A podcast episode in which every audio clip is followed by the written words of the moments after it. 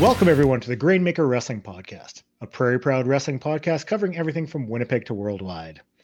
Today, I have a very special guest, someone that uh, I was fortunate enough to meet a couple years back at uh, NXT Takeover in Toronto, and uh, someone I've developed a very good friend with, and many of you pro friendship with, and many of you have probably met this person or heard of him because I mean he him and Wrestling Brain are all over Twitters. They are taking over right now. They are on the Twitch.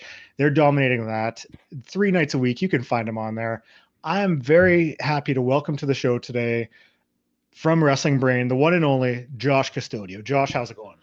What an intro, Blair! I'm uh, I'm honored. I'm fired up to be here. I'm. Uh, this is the first piece of content that I'm recording in my. Uh, I moved this week, and so now I have a, a room just set up. It's a, I guess you could call it a studio. It's a a very small room that I have all my shit set up in, and uh, I'm calling it a studio. So I, am thrilled. This is my my new setup, and uh, no one I'd rather share it with. Thanks for the nice intro. I can't believe that was already years ago when, when you said uh, a takeover in Toronto. Uh, the, the, the, last two years feels like it didn't happen. Yeah, I guess that was three, four years ago now. My God. Yeah, it's weird to think that that was summer of 2019, and here we are in 2021, and it seems like forever ago. So we were kind of rehashing a little bit earlier today, talking about it, and it's funny how we've all come so far from then. And I mean, that was one of the last big sort of events that I I went to, you know, that I sort of did. So, did AEW exist then? Um, they had done Double or Nothing, and right, summer 2019. right, right, right. Yeah, so they all were was a few weeks away. Right. Yeah. So they were going into their second pay per view in a couple mm-hmm. weeks. That's so wild. Uh, like, have you seen every episode of Dynamite? I have seen every episode so far. Yeah, someone pointed this out to me. It's like, oh, you've watched every episode of it. That felt crazy to me, right? Mm-hmm. But yeah, when you point out that timeline, yeah, true. And it's kind of weird to uh, think that like almost over half their shows have been during the pandemic era. Wow. Yeah, that's true. I, wow, that is crazy. Poor them in some ways. I, I really yeah. hope that they can uh, reignite with the momentum that it felt that they had heading into the pandemic. Mm-hmm. After this past weekend with um, Double or Nothing, it really seemed like you know having crowds back that almost re-energized everyone, and it, they kind of brought the the crowd brought it to the next level. It seemed so.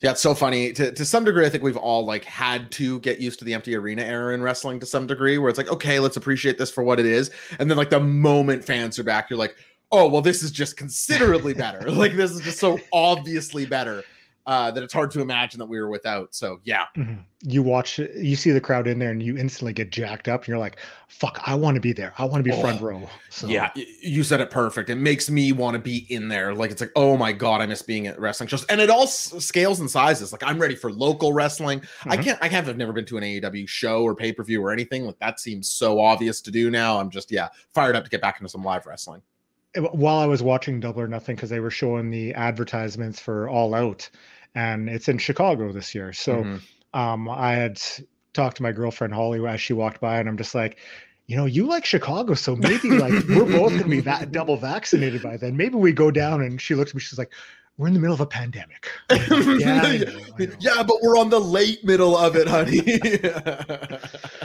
uh, yeah, I mean that feels for me. It's the first show they'll announce in Vegas. I feel like mm-hmm. that is is very on the table for me. Mm-hmm.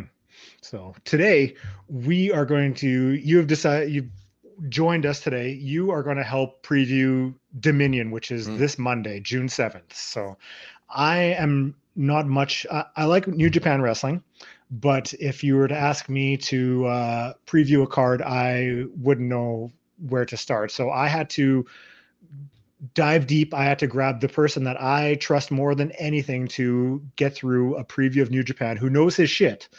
So you are here today to help. And, and Zoobs was busy, is what you're saying. You couldn't. he, would, he, he couldn't he, join us. Yeah, he said, "Well, yeah, not a not a chance on Wednesday. I'm busy." He said. So, um, well, I appreciate that, but but I must say, Blair, this is maybe the weirdest time ever to preview a New Japan pay per view. This is the least excited that I've been going into Dominion since like I don't know what what year would Wrestle Kingdom 9's Dominion be? Whenever that was, well, so we're on 15, so I guess six Wrestle mm-hmm. Kingdoms ago, something like that.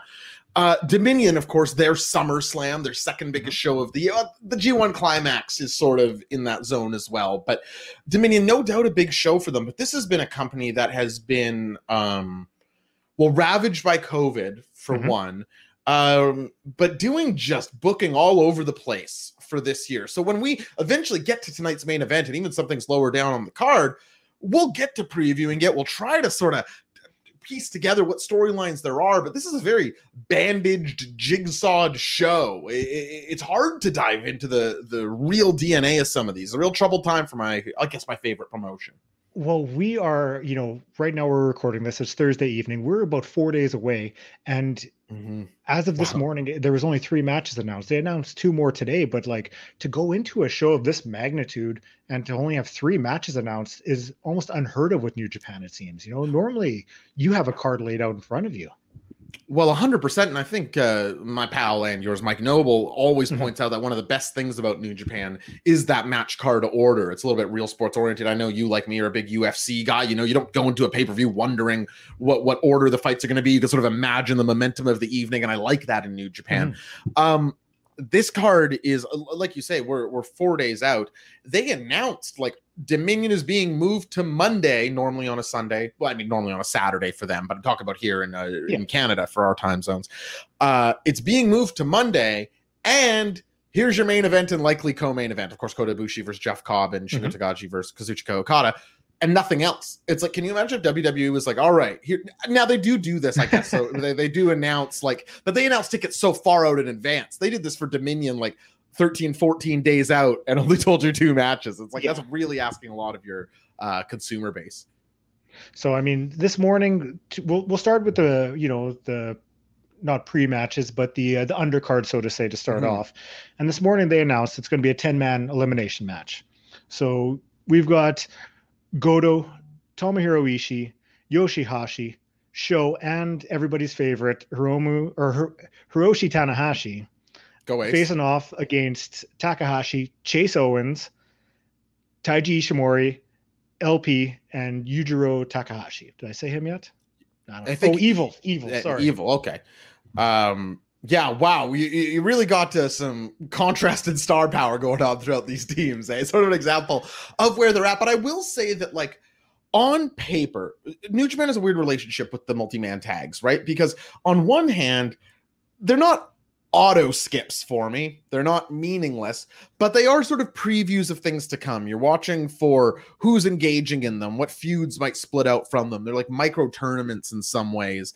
Uh, in a tag match, who pins who means a lot in these things, and even who gets mm-hmm. offense in on who means a lot of things. But in the same breath, anytime that you have talents of the level of Tomohiro Ishii and um, Hiroshi Tanahashi, in like any multi-man of this size. I'm just not that into it. Like Tomohiro Ishii, if I'm not mistaken, on this year's Wrestle Kingdom was in the uh, their battle royal as well, and like w- on cards this thin, we can't find a Tomohiro Ishii singles match. Like I feel like if you're looking up and down this card, you're saying, Josh, how, how can we maybe get some power on here? Who, who doesn't want to see Ishii? Literally, you compare him off with anyone on the other team in this as a singles match. I feel like my interest in what's going on here would mm-hmm. would double. But I understand that right now they have such a thin roster that whatever that's where they're going with this. Whoever Ishii squares off here, but they have to stretch this out because you know they just don't have the talent roster who can travel to them. It sounds like they have all sorts of backstage drama with their Gaijins on roster. Will Ospreay, their champion, now vacant and back in his uh, home country of England. So disaster all around. So I get why they're doing it, but. uh like when you see this one, you're mostly hoping for like fun exchanges between like evil and ace, I guess, right? Mm-hmm. or uh, Ishimori, and uh, there's a guy who you know I, I, guarantee you at the end of this we'll say Taiji Ishimori looked incredible because Bone Soldier always is a show stealer in these things. So I guess you look forward to that. He always seems to deliver, and I mean, even a few nights ago, I think it was you were seeing uh, LP gifts nonstop on Twitter just from the match that he had, you know, and he's someone that he'll bring. He's got that you know sort of shit heel to him that you you love to see just what he brings, you know, like whether it's the over the top back scratches or, you know, flipping off the fans, you know, the lead that, boot. Yeah, I love seeing that stuff. I mean, his recent matches on Impact, you know, he he delivered there if you ask me. But I always he's one guy that I always love seeing wrestle. Well, I mean, I'm right there with you. He is a fellow Vancouver son, as I am myself. I've seen him at my local federation a billion times, put on barn burner after barn burner. I'm thankful for him for that. But if I'm El Phantasmo right now, and I'm seeing all these Gaijins, some top Gaijins who are not going to be participating for a little while, I'm seeing a door close and a window open, or whatever the hell the saying is. I'm mm-hmm. thinking if I'm El Phantasmo, this is my chance to like move up the card. I need to be making, you know, taking advantage. Jim Ross always says that thing, right? Like it's like if you've got 30 seconds on camera, like you better spend 31 of them like telling people who you are and making an impact. If I'm El Phantasmo right now, I'm seeing this as an absolute opportunity to launch up the card. I'm not saying he's ready to become a New Japan heavyweight or anything, but keep working that character, stand out in these multi-mans. And like you could definitely you're telling me like he couldn't find himself into a, a NEVER title situation but if he did the right things, like that seems pretty realistic to me. Mm-hmm. Do you think he'll be able to reach the next level in New Japan? Do you see that in his future, or do you think he'll be, you know, he'll do the junior heavyweight scene and then kind of just go wherever it takes him? So it's so boring on a podcast to be like, well, I don't know. It depends what happens. So I'm going to say I don't know. It depends what happens because, mm-hmm.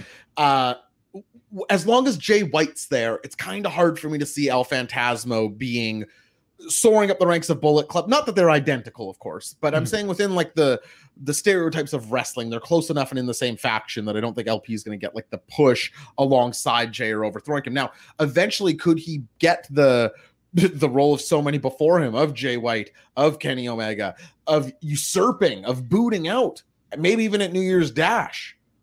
Jay White evil and becoming the new Bullet Club Ascension. Sure, I don't know if I see that for him or if they see him that for him. But if he's just like, like I go to New Japan for the work rate, right? Mm-hmm. So if he just becomes El Phantasmo is in the junior singles program, wrestling other relevant guys on every card in the opener, that's a great role for me. Like that's that's fantastic. That's a that's a wrestling career worth having. And then maybe jumps up into the NEVER if they bring back the IC. He can. I, I see him more in that realm than an absolute top guy. But who knows? He's good at everything. Mm-hmm. He really is. Uh, he's one guy who I find, you know, constantly delivers when he gets the chance to. And for me, like, honestly, a multi-man matches, those are the ones that I'll like. I'll find the few matches on the shows that I really want to see, and those are the ones I gravitate towards. And I kind of right. stay away from the multi-man matches, just because if I have a limited time, you know, I can only watch so much in a day. Then I'm going to hit those two or three big matches that I want to see that I need to see. You know, so yeah, I love to ask people this question. When do you watch wrestling? Uh, I usually watch uh, in the mornings when I'm on the uh, on the treadmill. I'll, oh, that's sometimes great. walk for an hour, so then I can usually get through two or three matches on there. So that's such a great call. Because because yeah i know what you mean like that window of what you're going to watch and especially for me like dynamite is the only thing that i'm always guaranteed to watch live or an aew pay-per-view. Everything else is you know i'll catch it when i catch it. And i have a little space before bed you know maybe in you know haley and i doing our things before we actually like go to bed together. And that hour you know i'm choosy with what goes there you know? Mm-hmm. like it's it's you know i'll hear from you know friends in our discord or from you or, or any other people i trust like oh mlw had this standout this week. You know gcw has so many of these sunday shows that like very often i have one of those that i want to see the top of the card of. But but i know what you mean. It's like if you're sitting down for a new japan show and you see the file is you know just shy of three hours long and you're really only interested in the top three singles matches at the top of the card it's a big ask. Yeah i mean I like I'll watch Dynamite every week. That's a given. And you know, the times that we're sitting around watching TV, I mean, it's I don't want to be watching other stuff where it's like, you know, my girlfriend's not interested in watching it. So yeah, you, Dynamite, I can get by with that. And then other stuff, I watch that on my own time when I have time. So makes a great deal of sense to me. So also announced this morning was a six man tag match. We got uh Naito who is oh. easily one of your favorites without a doubt. Yeah, uh, I think you could you could maybe call him my favorite wrestler sometimes. The, I I know that you you will go to bat to him nonstop. So well, when people shit on him, it, it's outright triggering to me. so we've got Naito, Sanada, and Bushi facing off against Taichi, Zack Sabre Jr., and Douki. Dookie, Douki. I say uh, Dookie, uh, but I, I'm not confident that that's right. So I'm just a Green Day fan. we all grew up with Dookie, so without question. Taichi and Zack Sabre Jr. They just won the uh, tag team championships uh, earlier this week. Now, ever since G1, I mean, I know on Wrestling Brain, I was uh, I had talked to you guys after the G1 had finished, and I wasn't high on Taichi. You know, mm. I will own up to that without a matter of without a matter of doubt. You know, that's all right. After his performance since then, I almost feel like since the G1, he's gone to another level. Mm-hmm. Him and Zack Sabre Jr. definitely have stepped it up. You know, to see them win the titles, it was great. And even uh, Taichi's ladder match a few weeks ago. Yeah, I like that. Too. I enjoyed that. Uh, I think it's the the dangerous Tekkers, Zack Sabre Jr. and Taichi together. It, it, almost makes the New Japan Tag Division look embarrassing to me. Like they're, they're the only real active tag, you know, God, but it's like they're just always floating around there. Mm-hmm. Uh, like the Tekkers are so interesting and so good. I don't think when you know they were beside each other in Suzuki-gun for years, anybody was like, "These guys' pairing will be such a money act." But to me, I'm I'm all in on these two. Anytime they're holding the belts, like the New Japan Tag Division has my attention, and this mm-hmm. match guarantees me Zack Sabre Jr. and Naito clinching up against one another most likely. And I love those guys' as matches a great deal.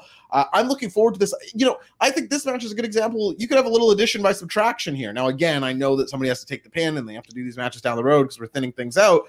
But mm-hmm. if you're telling me that this would have just been the top two guys from each, we cut out Douki and Bushi. Although Bushi did main event the Road to uh, the other night, and I watched that match, and that was pretty good. So maybe Bushi earned it. But I'd be probably interest, more interested in this straight up as a two v two than a six man. How about you? Well, before I like I mean I would be more interested in a just a straight up tag team match. And I'm about to ask, do you think that's where we're going to go from here? We're going to see, you know, Naito and Sanada against uh, Dangerous Tekkers, or do you think it's just going to be a one off, you know, the six man tag, and they're going to move on to something something else?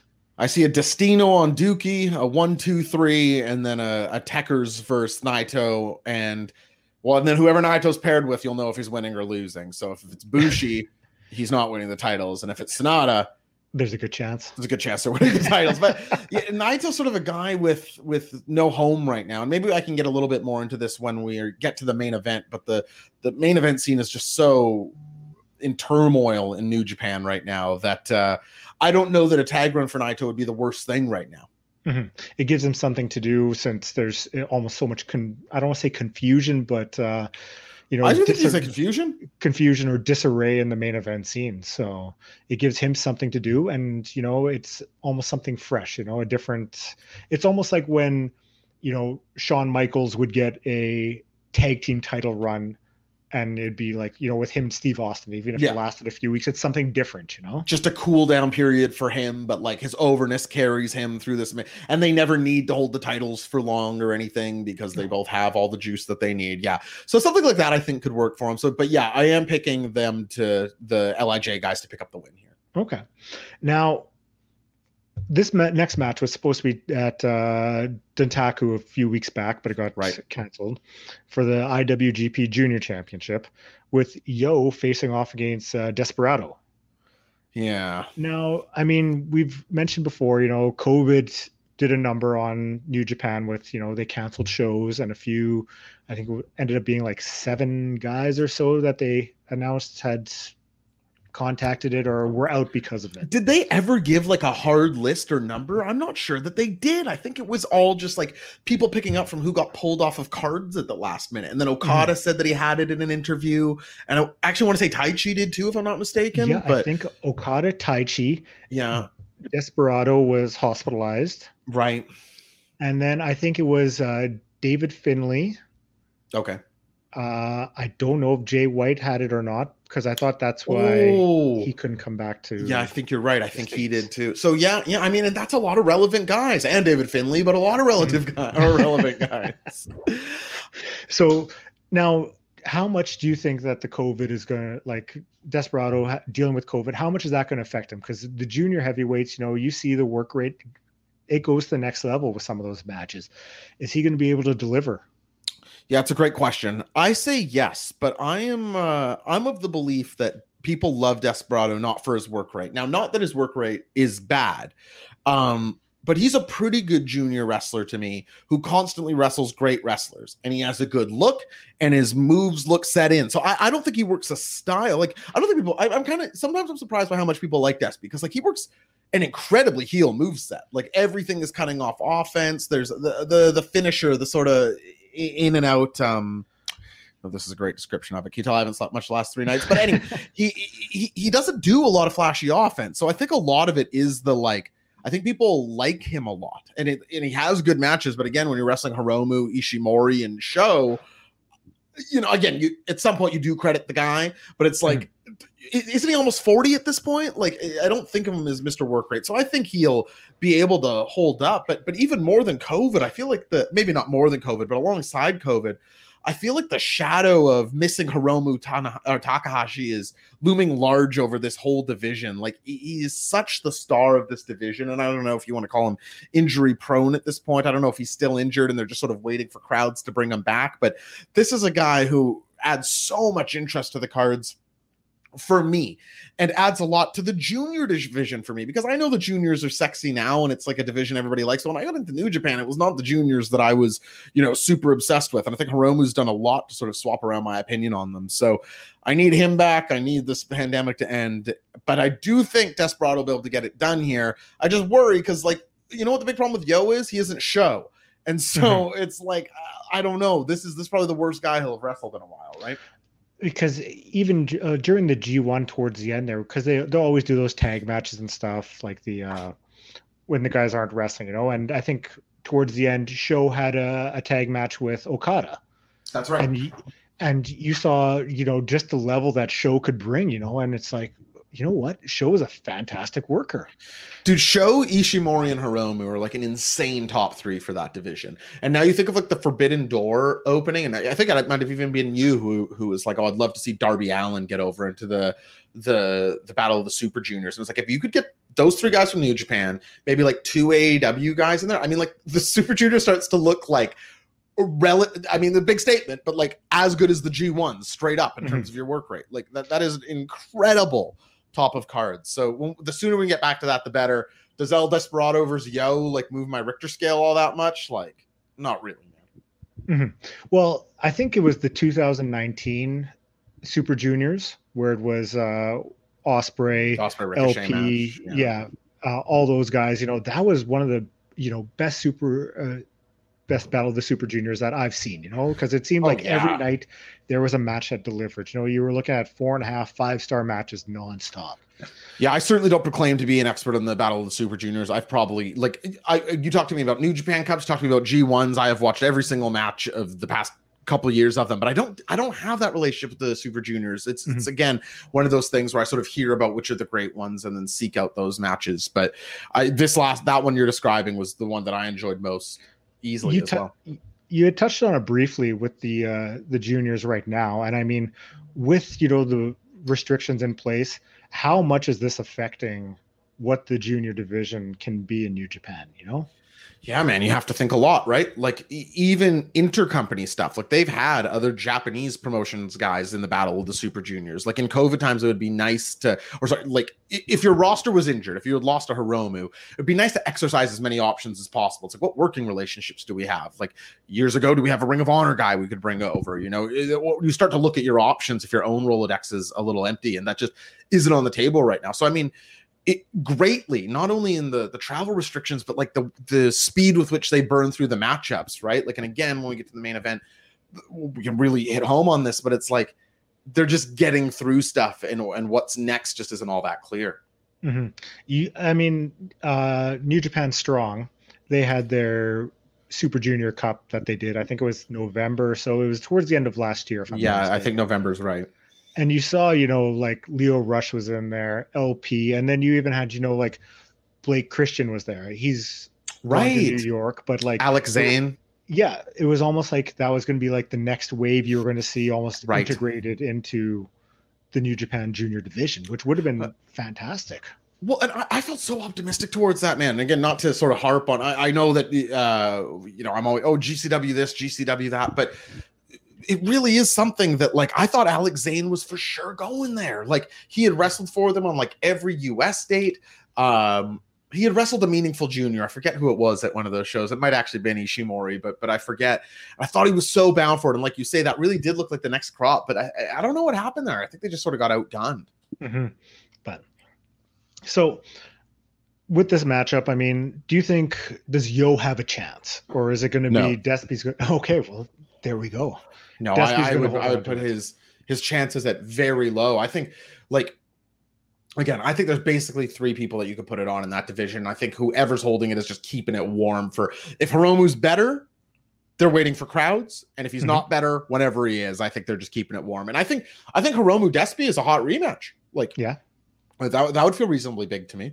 Mm-hmm. Hiromu trying to get back his title and kind of, you know, fighting for the one he never lost.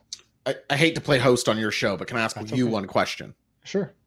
Do you think New Japan has any fear of like booking Hiromu into a, a prominent position like that? I think that's not two titles vacated. He vacated the title once and then had the shot and couldn't show up for it uh, before that. Do you think he has like the late like would they hesitate to put him back in that spot?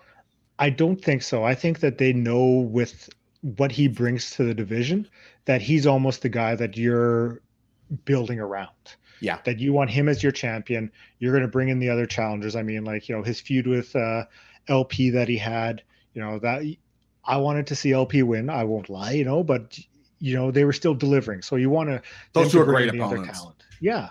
You want them to bring in the other talent to, uh, you know, put on those good matches and build off of what Hiromu brings to the division. I totally agree. So now, co-main event. I'm very excited about this match because I mean, you know, I what one of the guys is one of my favorites. We've got Kota Ibushi versus Jeff Cobb. Now, which one of those is one of your favorites? Ibushi. I oh, okay, okay. I fucking love Ibushi. I think oh, he's fantastic. You know, he gets dropped on his head and you cringe every time it happens, but he just he gets right back up and he'll do just the sickest shit and you're just like you wonder how he even manages. So yeah, he's and for for such duration too. It's like mm-hmm. that's been his reputation for a decade. Like it's it's unbelievable. Now, I love Ibushi, but you know, you were seeing some of the gifts leading up because of the tag matches. You know, you had Master Wato facing Master Wato and Ibushi facing off against Cobb and Great-O-Khan. You're seeing some of the gifts out there. Is Cobb bringing it to the next level? Do you think that with Ospreay gone, is Jeff Cobb finally getting a chance to show what he can bring to New Japan. Yes, uh, as he should too. By the way, uh, Jeff Cobb just like a total no-brainer for a push for any company in my mind. Somebody who I think I, I think wrestling in general, Blair has an issue with match length. It's like the only match lengths can be like 12 to 15 minutes or 35 or 30 minutes plus. Mm-hmm. And I think Cobb and Shingo is a match that I keep thinking about this year. I keep returning to it because it was 12 minutes and it was one of my matches of the year. It's not my match of the year, but it's, it's in that it's in that it's not, I don't even think I gave it over six stars on my seven star rating, but it's it's such a good match for how for how for how short it is. And I mm. think that these are all these things need to be. Like I hope Jeff Cobb and Ibushi go out there and uh, to, to, directly answer your question, I hope the version of is Jeff Cobb going to be put in the spotlight? Is Jeff Cobb going to take it to the next level? I just hope they let Jeff Cobb look fucking strong over 10, 12 minute matches. Like he doesn't mm-hmm. need to beat Ibushi. He needs to go out there and have a car crash with him. And if you want to do that against a guy, forget about Shingo Takagi. Kota Ibushi is the guy. Like this mm-hmm. is the the match on this card for me. Uh, I can't wait to see this. I think the more you sort of ruminate on these guys, the more you're like, oh, are they actually like great opponents? Like, think of Kota Ibushi taking a tour of the islands. Like, I don't think it's going to happen because I think Ibushi's going to win the match, and I don't think they're going to have somebody kick out of the tour of the islands. But like, just the idea of like how thrown around Kota Ibushi is willing to get chucked, uh, contrasted with how good Jeff Cobb is at chucking people. Um, yes, I don't suspect that he's going to pick up the win here, but I think he's a guy that they're absolutely going to be giving that next level push to. You asked me earlier with, do I see that for LP? I hope so. Do I see that for Jeff Cobb? That seems outright likely to me. Mm-hmm. It almost feels like when he first uh, was brought into New Japan, like it took a little bit to get going, and it seems like just recently that he's been able to get the chance to show what he can do. I have a completely unsubstantiated theory about Jeff Cobb's first G1, and there, it can never it can never be proven and uh, people can tell me I'm wrong all they want, but uh, I don't believe it. I think Jeff Cobb was going to have a really good first G1. I think he went over to New Japan being like, this is my time. And they had given him like some really good looking booking on paper because he had given some interviews around that time that he was like, yeah, it's actually been my dream to head over there, that sort of thing. But then Jon Moxley, Dean Ambrose becomes a free agent right before that G1 enters the same block as Jeff Cobb and demolishes everybody. I think that they took away some of Jeff Cobb's booking, gave it to Mox, and Cobb just fucking called in all the losses he had to take. That, again, I have no proof of this, no inside information. That that's just what I think happened because I've mm-hmm. seen this guy wrestle a billion times, and I've seen all the guys he wrestled in G1 wrestle tons of times. I've never seen him be as listless unless he was sick, unless he was jet lagged. Like it has to be something like that because over the mm-hmm. course of the two weeks, actually, what was him verse Mox okay? I forgot. I feel like he had like one that was sort of of note, but everything else was like very dry if I remember, I think it was like a decent match. It wasn't a blowaway, but it was memorable. Okay, yeah, yeah, yeah. Maybe, I, I, but, but yeah. So that that's just what I think. I think the world of Jeff Cobb. I think there's a lot of room to go. He doesn't need to be in these 25 minute matches, though. He just mm-hmm. doesn't. He not everybody needs that grand epic. Like I think this has genuinely been Okada and to some degree Omega's influence is that you people just think, oh, good matches are long now because some good matches are long. Mm-hmm. Um, but it just isn't true. Like there's so many bad long matches and there's so many boring middles of matches. And so I hope that Jeff Cobb's feature is like steering more into like this giant wrestling Hawaiian, you know? Mm-hmm. Well, because you like, I mean, you know that I'm a PWG fan, and seeing the matches that Cobb was doing there, so you, you kind of have that built in of what he can do. Yeah, you know better than me. You, what, what am I explaining to you how good he is? So, I mean, you see that, and then when he, you know, first joins up in New Japan, you're almost waiting for him to break to break through and show what he can do. And I feel like now he's really starting to deliver. He's getting the chance to show what he can do. And I think that, like, I mean, sky's the limit for him if he gets that opportunity. Well, you use the word right there, opportunity. And I said it earlier, you know, the door closes, the window opens. Like, forget about again LPs, you know, oh, Will Ospreay's Gaijin thing is gone. Like, what is the United Empire without Will Ospreay? Mm-hmm. Like, they're, they're a tag team like this is a real chance for Jeff Cobb. And listen, I'm also a Great-O-Khan apologist. I love the Great-O-Khan. I, I, I had my mind changed by the Great-O-Khan like this once. Um, I, I'm dear Palamon, Jordan Descharme, was uh, he lives in England, so sometimes he's awake when I'm watching New Japan cards because of the time difference. And he's not really a New Japan guy, but I, I forget what the show was. But I talked him into it's like, oh, tune into this, bud. Like you'll you'll like it. He was a wrestling fan growing up, all this sort of thing. And he's like, yeah, all right, this is okay, this is okay. And then the Great-O-Khan comes out and he was messaging me, or no, we were on voice chat, and he's like, who the fuck is this? Why didn't you tell me about this guy? Like, who is that? He was so interested in the Great-O-Khan, and you know the the camera, like the entrance with like the sort of tilting camera work, and he's got the, the and I was like, you know what? Actually, yeah, Great-O-Khan is sick. I take it back. Like in that moment, my mind was just made up. You know, sometimes that happens with wrestlers you're just yeah. like, oh, okay, and uh and it goes you can go through and be watching a match and it doesn't really hit you. And then someone will point out one little thing that they do and you're just like your opinion will almost like just fl- like a switch flips and you're like actually that's pretty fucking cool. Totally. Yeah. That's why I, I love talking about wrestling so much. Like i have my mind changed like on wrestling brain with zoobs like it changes my mind all the time. It's like mm-hmm. oh yeah i didn't notice that. Actually maybe that is better than i thought or mm-hmm. or whatever and that's the thing i mean like with our little like in the the wrestling brain discord where we're you know talking like there's everyone's got you know something different that they'll like or you know mm-hmm. be posting different matches so you know someone will post something you might not be super familiar with it or kind of pass it off and then you watch it and you're just like actually you know that's actually you know it's pretty cool you know and it gets you into something completely different. Well, and it keeps you from becoming like a quote unquote old man, right? Like I sort of feel this with music as I age that like at, at, one time I was so on the cutting edge of like listening to what was new and like checking music blogs daily was like such a part of my appetite. But I've exited that cycle and I've noticed my relationship with music also sort of exit that cycle where I'm just like mm-hmm. listening to more and more of what I've always listened to.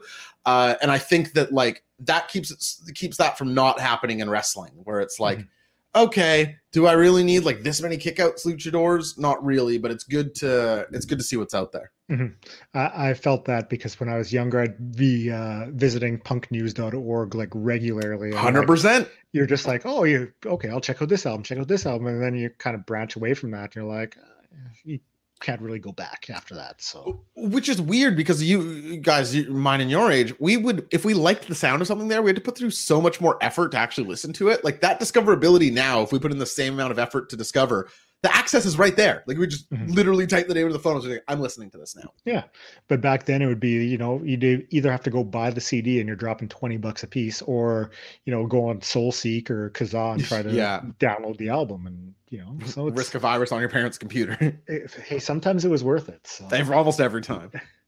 Now, the main event for Dominion for the IWGP Championship, Ospreay had to vacate it for his neck injury or whatever's going on with him. You know, the dirt sheets are reporting different stuff. You know, whether he's unhappy or this and that. We got Kazuchika Okada versus Shingo Takagi to crown a new champion. Now, before we get into the match, what is going on with the heavyweight scene there? Well, I hate this. Um, when when you if you were to say you know years ago, let's say you and I are only watching WWE, and I start watching New Japan, and you say, Josh, I, I don't want to wake up at two a.m. I, these guys don't even speak the same language. Why the fuck would I watch New Japan? I would say, Blair, here's why. Because they're doing things that make sense. The, the, you- there's this natural progression. The guys that win, you the, the guys that lose, you can kind of see where things are going. Things seem to generally pay off more often than not. You're going to really enjoy this. Here has been Shingo Takagi's 2021, and please feel free to correct me if I'm wrong. He was the NEVER champion, but then he lost to everybody in the main event scene for the quarter year. He's lost to, to Tanahashi, Mhm. Jay White, Ospreay twice, Ibushi twice, and Okada. In so he loses to Okada, then loses to all those guys, and now he's rematching Okada for the IWGP Heavyweight Title. Mhm. Um, it's not really fair to either guy because, like, on paper, like if you would have last year shown me this Wikipedia entry and been like, "Hey, I'm not going to tell you how we get there," but Shingo Takagi's challenging for the IWGP title, heavyweight title against Okada, I'd be like, "Well, fuck yeah!" Like that. That sounds like the best shit ever. Like that. That sounds absolutely must see. But I mean, we, we just saw this, and it was good, but it, it wasn't even my favorite match of the cup. And I there's no reason for Shingo to be here. Like, why would Shingo win this match? Like, we've seen him lose to every other relevant champion tier guy. Like, he can't beat Jay White, who just won the NEVER title. Like, Mhm. he can't beat Hiroshi Tanahashi, who just lost the NEVER title. Like, I, I don't know. And I guess and people go, that's not how wrestling works. And it's like, well, yeah, but it, it did in, in New Japan, and that's what I liked about it, and that's why I'm sensitive to it. Mhm. Um, so to, to explain to you what's going on, I have no fucking idea. Like Okada makes sense. Again, once again, you're a UFC guy like me. Once you're a defending champion of long enough, you can kind of all you, you just exist in the title picture. Even once you've Mhm. lost your title, anytime you're off a win, you, you can be right back in the title picture because everybody knows how established and great you are. And y- Yeah. you, you could put Okada into the title picture off a win at any point in time, and it's going to make a certain degree of sense because he is Kazuchika Okada, the longest reigning IWGP heavyweight champion in a reign that I think will go down in history that everybody just adores, right? So no problem with that. But why are we doing Shingo so dirty, man? Like this is somebody who I think everybody sees something in. Mhm. Um, maybe he wins on on Monday, but like, is that even a great title win? Like off of all these losses, he finally manages to just beat Okada out of nowhere. Like, is that good for Okada? Like the the whole thing, just like again, I should be able to just be salivating for this, but they're they're hoisting this ugly belt, uh, and uh, the, the worst build ever. It's like what Gedo, what are we doing, man? So Mhm. so I, I know I didn't really answer your question of what's going on in the heavyweight scene, but unfortunately, that's about as accurately as I can describe what is going on in the heavyweight scene. Mhm. It does seem like at this point it's just a giant clusterfuck. I mean, normally you would see, you know, guys knocking on the door, whether it's, you know, it, it like I've mentioned this before for different situations, but like there'd almost be like five or six guys that would be interchangeable that you could put into that title picture, you know? And right now it's just like with Ospreay gone, it's just like, no, we're going to put Okada and Shingo. Right. That. So, and it's just it feels so uncreative right like you're right it does just feel like some sort of default and, and listen i understand wanting to just treat this like okay let's just get the belt on okada and just treat this as day one. Like covid's been so hard on us like like all the but do, do some build. Like i, I i'm i'm no wrestling brain but i i could i could think of a million ways to just make this more interesting than fighting shingo takagi on a giant losing streak. Mhm. like it's just not that hard to do. When I mean, Ospreay, you know, had won the title, and you know, Shingo had come out, and he wanted to face uh, Ospreay wanted to face Okada, and then Shingo came out. Like at that point, like I mean, I was still I was kind of excited because like Okada's out there, and he's just kind of like, hmm, all right, yeah, let's you know, let's do it, you know, You know, let's And- wrestle. Yeah, and like I mean, I'm a huge Okada fan. I mean, the podcast is named after him. Right, of course. There's no way that he doesn't come out of Dominion as champion. Am I wrong here, or do you see them giving Shingo the title? So I listen, he has to be your favorite. You have to pick Okada here, but like if to some degree you're gambling on chaos too, because this is a chaotically booked company right now. So it's like think of all again, contrasted with Okada's reign. How many how many different people have held the belt within like the last 18 months? It's like Naito, Evil, Ibushi, Will Ospreay have all held it within like recent memory. So Mhm. i- it's not like it's this insane thing to think oh the another another champ will hold them. We'll give Shingo a short run here, get get people fired up about that, and and once we're back in front of fans large, then we have the big Okada win. Like I can imagine that being the discussion backstage too, Mhm. but uh you know, not now. Why now? I mean, if you don't have the fans like there, then it, it almost kind of AEW's they've been one who they don't hold off on tons of surprises or their booking, you know, like I think they realize that we have to we can't keep putting stuff off because or else we're never going to get to it, you know. So you had, you Yes. know, like the revival, they show up, you know, you had like the barbed or the explosion match, you know. They're doing all these different things. They're not holding back. Even the Brodie Lee debut, you know. Right. Yep. Yep. Yep. So you know, I'm they that was one that they wanted to do in front of fans, you know, but it didn't work out that way. But you can't hold off forever, or even Blood and Guts, you know. They went almost a year, where finally it was like, well, fuck, let's just do the damn thing. Yeah, know? we better just do blood and guts now. And and again, it's just always better to do it because you don't know who's getting injured. You, you just don't know what's going to happen, right? So like if you have Mhm. something hot, you have to run with it. I think that's such a failing of the the New York product is like Mhm. they're just set in concrete in some ways unless one other person wants to change it. I mean, in some ways they're also always changing, I suppose, but like you think of like something like Rusev Day and it's like Mhm. you, you guys just don't want to just give them a little tag title run like seems seems like that would probably work here. Like I, I know that the usos 17th run probably is cool but like maybe maybe something on the flyer. But um but yeah I, I wanted to bring up Blair just about the main event if i could. Yes, uh the absence of one Tetsuya Naito so i don't know if they want to do okada Naito 4 as like the the big show back but like that would have been a way that I would have considered going here is mm-hmm. to to have him back into the title picture because I think it's missing something without him. Like Shingo is so cooled off, and if you want to have an Lij representative in there, again, you're talking about doing it while you can. It might just be time to to reconnect those guys if that's going to be your reset. Or or I mean, the way I would have done it is you have all four faction leaders in an elimination match. So you do Suzuki, Naito, Okada, and then would you put Evil or Jay White in there? personally, I would put Jay White. Evil, he hasn't done it for me.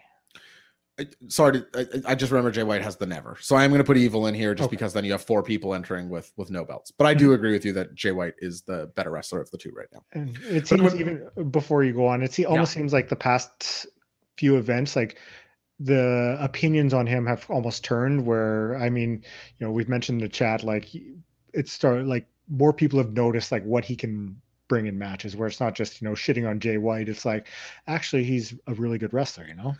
Well, he's changed a lot too, right? Like i i he's done himself a giant service by growing an enormous goatee, getting insanely jacked, and removing all the stupid buckles and shit from his jacket. Like he's a lot more stripped down, old school heel now. Like he looks like a greasy, jacked pirate in leather pants. Like his his jacket isn't like dripping in buckles like a hot topic thing anymore. Like if you look at the Jay White that wrestled Tanahashi at Wrestle Kingdom and the guy that wrestled him for the NEVER, it's like you're looking at two pretty different wrestlers Mhm. um, at least aesthetically. Like the, the style is pretty similar, but in terms of like somebody that you could get behind, I mean, the presentation on the old guy's just so horrible. But but uh, all that's to say, you do this elimination match.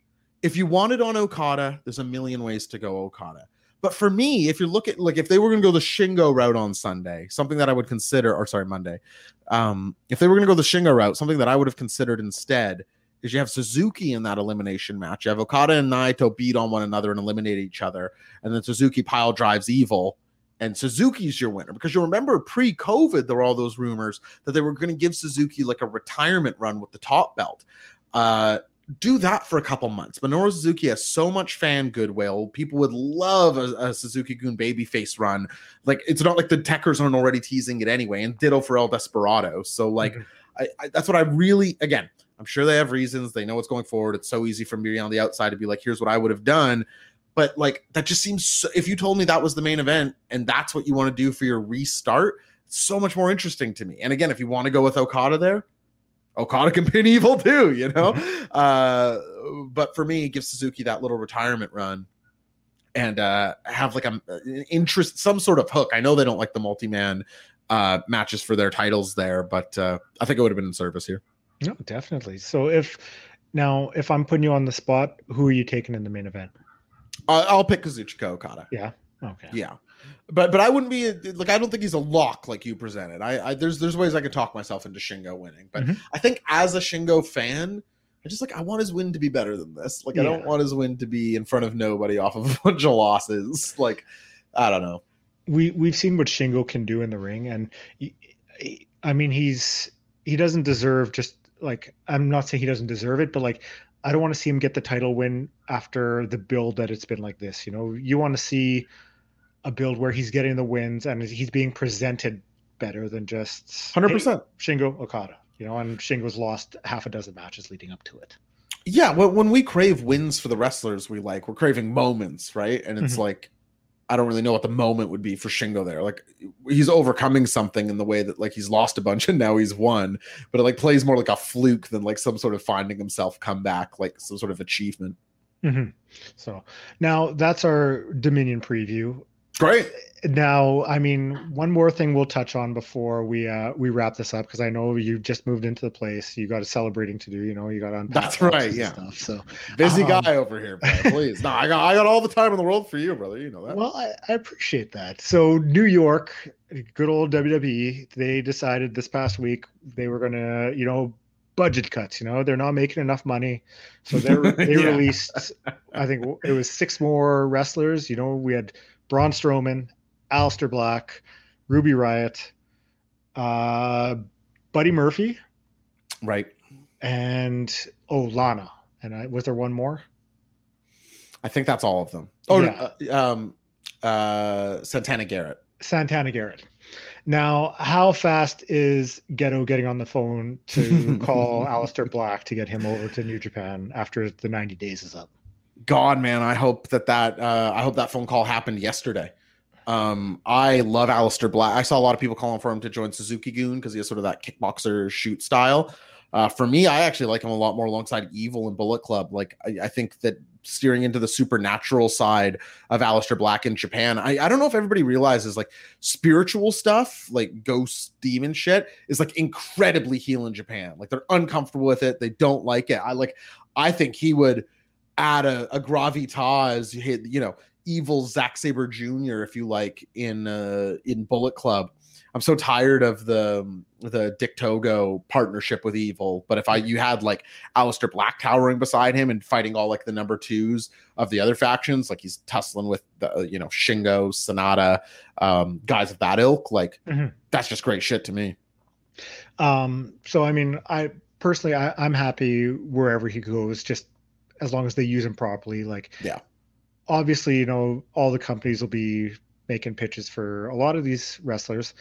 Uh, keep them away from Impact. I, yeah, by all means, they should be going all in on him. Um, but I mean, a guy like Buddy Murphy, you know, who's such a fantastic wrestler, that's the kind of guy Impact should be going after. You know, like yeah. bringing more of that caliber wrestlers because they've got a lot. Totally of the, agree you know the personality there but like get some some of those high quality wrestlers you know like whether it's putting them in the x division or even the main event scene that's what i'd love to see yeah buddy murphy's a main eventer there isn't he I think so. And you couldn't mean, put him. You couldn't put him in the X division. I don't think he's like, dude. Impact's title scene is awful. Like Rich Swann, Moose. Like it's like I'm a lot more interested in Buddy Murphy than those guys. Mm-hmm. I mean, if we still have the most recent or the you know the cuts from April or whatever, all those guys that in a month's time their 90 days are up. You know, yeah, Samoa Joe and the guys of that nature, you know. So you're almost wondering, like a company like Impact, they've got to be almost salivating at what they could potentially be bringing in. And for me, what's fun is uh, I would love the indies to be rejuvenated a little bit. Like WWE's just been in this holding pattern forever, where they're just trying to eat up the entire indies, so nowhere can sa- sign anyone. Uh, I just get fired up for like WrestleMania weekend 2022 mm-hmm. when like the indies have these guys like Buddy Murphy doing a Mania week of like main events against top guys at people's feds. Like that's pretty interesting to me. Mm-hmm. Um, you know what was interesting to me too, though, Blair was uh, the the most interesting name to trend on Twitter for me yesterday with the names of uh, all the releases was somebody who wasn't on the list, and somebody I believe their name trended last uh, batch of releases too, which is maybe unfair. But WWE signed Eva Marie recently, Mm-hmm. Uh, and I saw she was trending yesterday, and so I click on there. it's like, what am I doing? Click on it. You know, you're just begging for it. Yeah. And I see a lot of people being like, how the fuck do you cut Ruby Riott specifically mm-hmm. to re-sign an Eva Marie? And now you and I know that isn't how the world works. Like Ruby Riott was not fired for Eva Marie. That was not exactly what happened. Mm-hmm. But it does like just sort of speak to like a transition for WWE, and maybe not a transition because this is really who they are. They're not the they they did become sort of indie rific for a couple of years there, but it's not it's not really who they are at their core. But it it really is another step in the like my dwindling interest in their product. It's like you, they're in record profits, like not this year, but exiting pan or entering pandemic, they were record years with all the Saudi Arabia money and the new um, Peacock deal now. Like they're, they're making mm-hmm. money hand over fist, and it's like on one hand you're sad because you want a guy like Aleister Black who seems like a great human being and a nice guy to have a steady paycheck and all that. But in the same breath, it's like I like that guy and I don't want to watch New York. So like, give me Aleister Black everywhere else. Sorry about the paycheck, Aleister, but like it, it's not good news that he got fired. But for me, there's a lot of stuff for me to get excited about, a lot of matchups I want to see, which hasn't really been the case for the last year or two. You almost see like, okay, he's not getting used in New York, so the fans they want to see Aleister Black. You know, like he's an incredibly popular wrestler. He delivers in the ring. His matches in NXT, um, his match against uh, Neville in the UK tournament. You know that the beautiful cathedral match. match. Yeah, like as soon as he goes to the indie scene, if he chooses to do that, you know, like people are going to be lining up to see him. They're going to, the companies are going to be knocking down his door to try to get him. It's and who want to see this? I mean, for him, like, does one of those New Japan slash Indies in America deals make most sense? Like, mm-hmm. like you say, there's a guy who's a ticket seller. Like Aleister Black can sell at your 500 person house in a main event against your best guy in any sort of metropolitan city. Like mm-hmm. that's that's a that's a good tool to have. So like if I'm him, I'm on the heads kicking off tour for a little while uh, across any three letter promotion in the the Northeast. But that's just me. I think with uh because uh, ROH they've almost mm. re redone their women's division there because they got their tournament going on, so they almost have to be salivating at the potential the the workers the, the yeah Lana they can bring in. That's exactly who I was going to get to. uh, you know the Ruby Riott, the you know Santana Garrett, she can wrestle yeah. even if they want to bring in the Iconics. You know, for sure. There, there's a lot of uh, talented women's wrestlers that ROH can bring in and elevate that division even more. I don't think Ruby Riott is as good as some people do. Um, like I can think of some things she's done in ring that I find like really entry level sometimes, but she has done lots of stuff I like too. Um, and like you say, if, if, if you're Ring of Honor right now, like what a boost to your roster. I was thinking, even if you're NWA, like you're looking down Thunder Rosa mm-hmm. and Serena Deeb leaving pretty soon, like, do you consider sort of throwing? I know they don't have a ton of money to throw around, but like, is she one of the bigger contracts you want to have on there? Like, she could be the face of your. Does she fit, fit NWA? I don't know, but but you know what I mean. Like, there's definite feds mm-hmm. that can get money out of these people. I mean, Billy Corgan still has that Siamese dream money, so he's just got to open up the pocketbook. And... Dude, he deserves it. I love that bucket. He he deserves every penny. I, you know the day the day my heart died is when he went on infowars but like to some degree it's like this guy is in one of my favorite bands of all time and with all of his money decided to buy the nwa like that's kind of my dream life. Like if one of my bands would have ever taken off and there's like hey i'm super rich what can i blow it all on? And somebody was like did you know the nwa is for sale? Like the nwa the, the national wrestling alliance is for how much and they tell you the number, it's like, fuck yeah. Like that's so cool to me. Like Ruby Riott might not have the typical NWA look, but I mean that could almost benefit her and the company, you know, as Sure. it's something different that they're bringing in. Could even be her whole angle, right? Yeah. So So you I guys mean, are in the past, I'm the future. Like that's a that's a whole gimmick. now we've mentioned a few of the names. Where do you see, if anywhere, Braun Strowman going? So sorry, do I where do I want to see him go or what do I think he does? What do you think he does? I don't think he does stuff that's wrestling related. He might do No? like appearances or like one-offs here and there.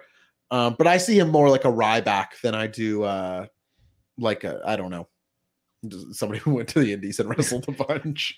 Well, what do you want to see him do? A lot, man. I think the world of Braun Strowman. Um, I think that I sent out a tweet from the Wrestling Burn account the other day, and I don't know if you agree with me here, but it, it- there's a pretty clear moment that I think he should have been their champion. Like he was, he was very over. People were cheering for him against Brock. Um, I, I thought the Raw run against Roman, where he was just destroying everything, was a whole lot of fun.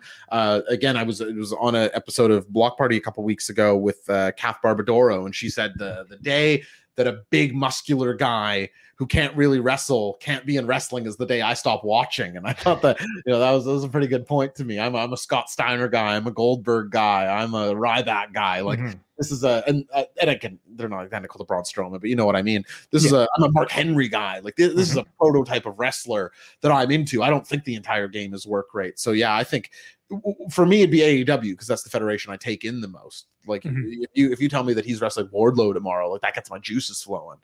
Um, so yeah, that's what I'd like to see. But I, I, you know, I don't think this is a guy who loves the biz. You know, Mhm.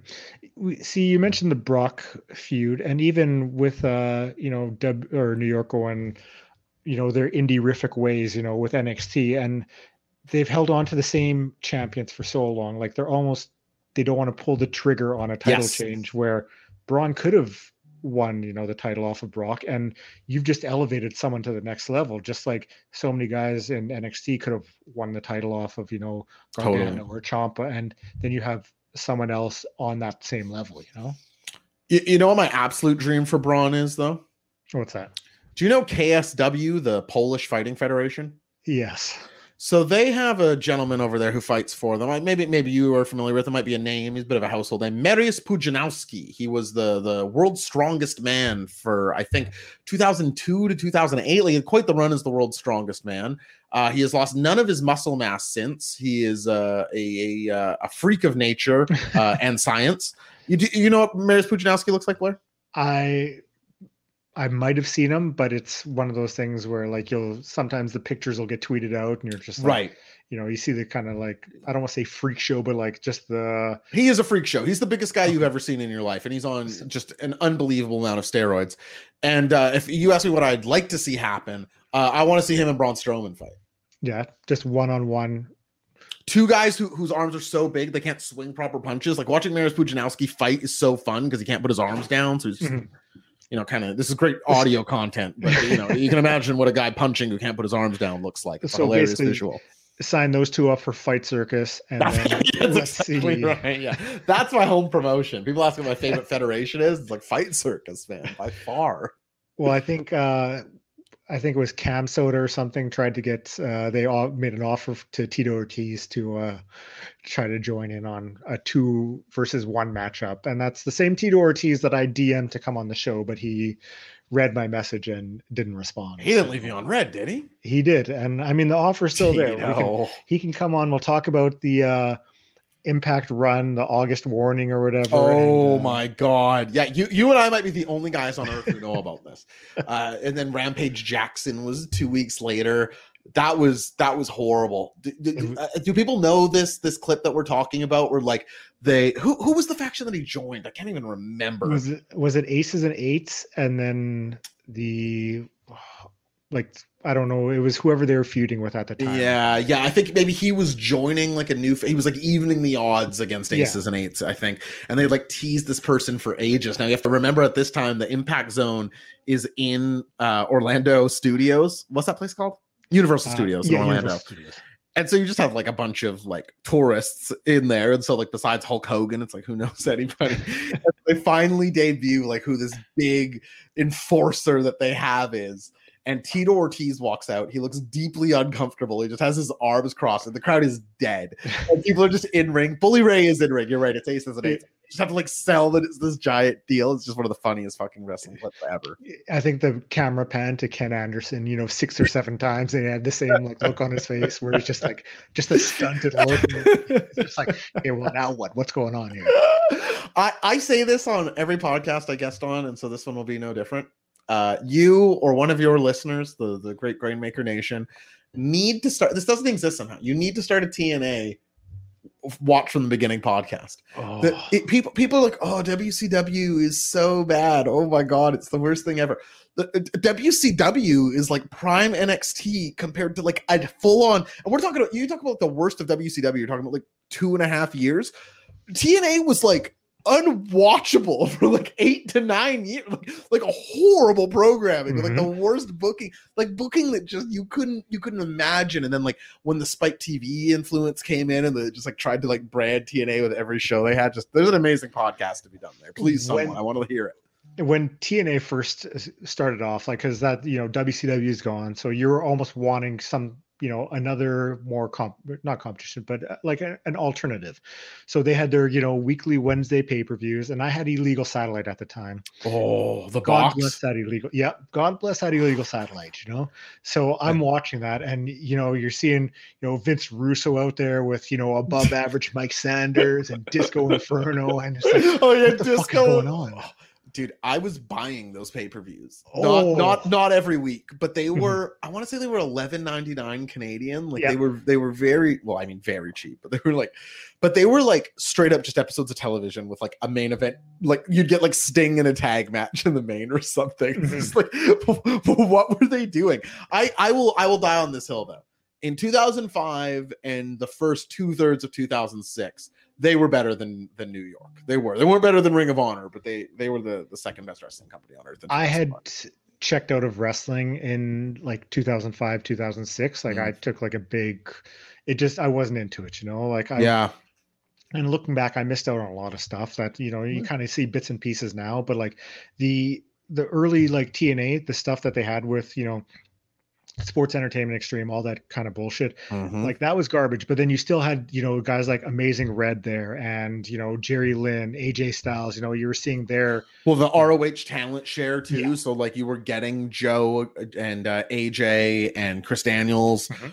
Um, and then some like leaking WWE star power with Angle showing up. Like it was like m- m- most of my favorite Kurt Angle matches are in early TNA. There's some exceptions, of course, like a him and Rock at SummerSlam is one of mm-hmm. my all time favorite matches. But yeah, like like Perk Angle, the guy just like on drugs in TNA is an unbelievable wrestler.